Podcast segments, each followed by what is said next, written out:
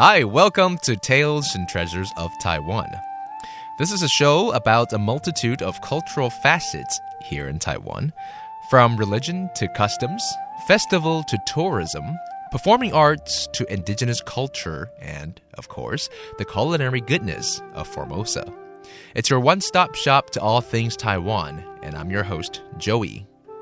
欢迎大家收听台湾文化新视野，我是主持人 Joey。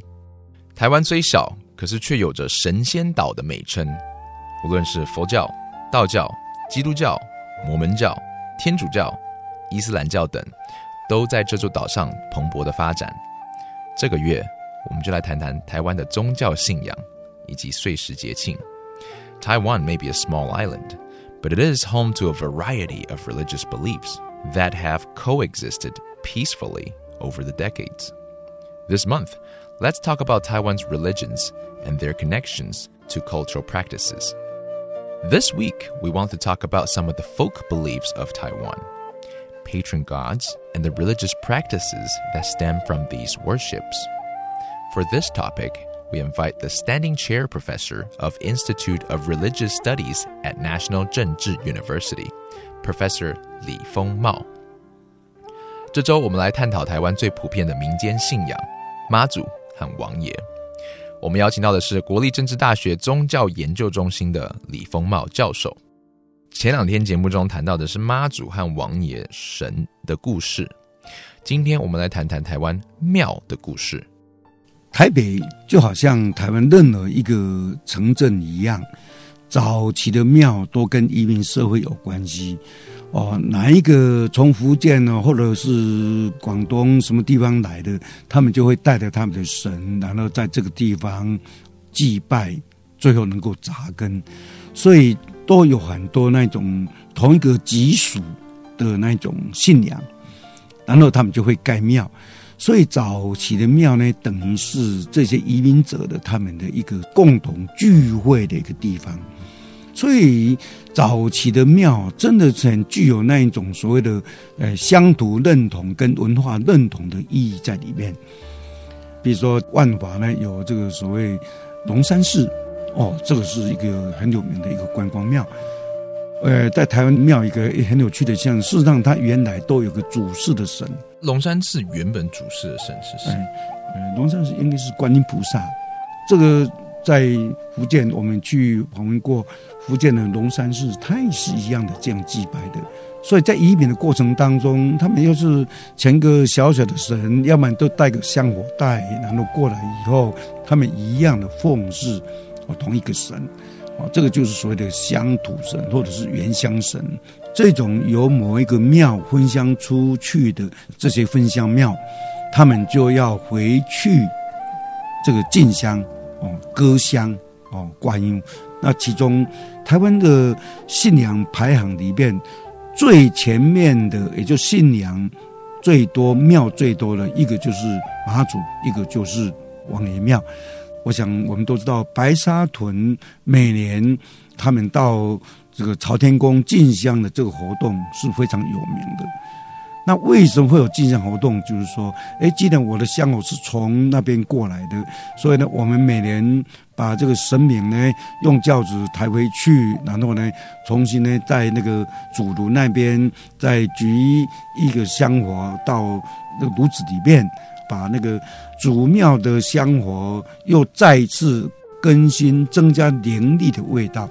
分香，它当初是一个什么样的活动？例如说，你可能原本是在台北拜妈祖，然后有一群人可能要搬到外地去工作，然后可能要在那边建一个庙，所以就会有分香，是不是？是这个意思吗？对，台湾早期的开发啊，是从呃中南部开始的。那时候呢，很显然有一些地方的人他已经不可能回到福建了。那有些人就觉得，哎，那我希望有妈祖的保佑啊，那我们就到妈祖那边哦，就请一个分身哦，就叫分香，那就请一个妈祖过来奉祀、盖庙怎么样的？那既然香火是从那边分过来的，每年有一个活动，就好像回去看看自己的。的母庙一样的哈，本尊哎，对对啊，就是从你的源从那边来的。那么这一种的活动，哇，现在啊交通方便的，有个什么坐一个游览车可以回去。以前呢、都是要走路啊，所以那个为什么白沙屯，甚至于包括大甲的这个活动呢，为什么这么轰动呢？就是因为它还保持的是走路的，都要走好几天。不过一个很有趣的一个现象就是，宗教的活动也是让有些人，特别是年纪比较大的人或者富人，能够有理由离开自己的村庄，到一个遥远的地方去的一个很好的方式。然后这一路上，你就走到哪里吃到哪里。过去啊，没有那么多的旅馆，哎，那可能什么就在当地的住家，哎，就方便就可以住了。所以这里头就会形成一种这个地方的人跟那个地方的人就会因为这种进香活动而形成一种非常有趣的一种友谊，而这个友谊可能在两个地方长期维持下来的一种感情，透过神与神的关系形成人的互相的关系。哎，像这样的活动，真的在农业社会真的很有人情味。Early temples were tied very closely to immigrants as their way of life. People brought their gods from their places of origin and worshipped them in their new homes. The journey was made by carrying a small statue of the god or a small bag of incense ash from their temple back home, and using that as a start of a new temple. Each year, believers return to original temple to return the ashes. Oftentimes, the gods from the new temple is carried on a palanquin back to the original temple and passes through a ritual of renewal.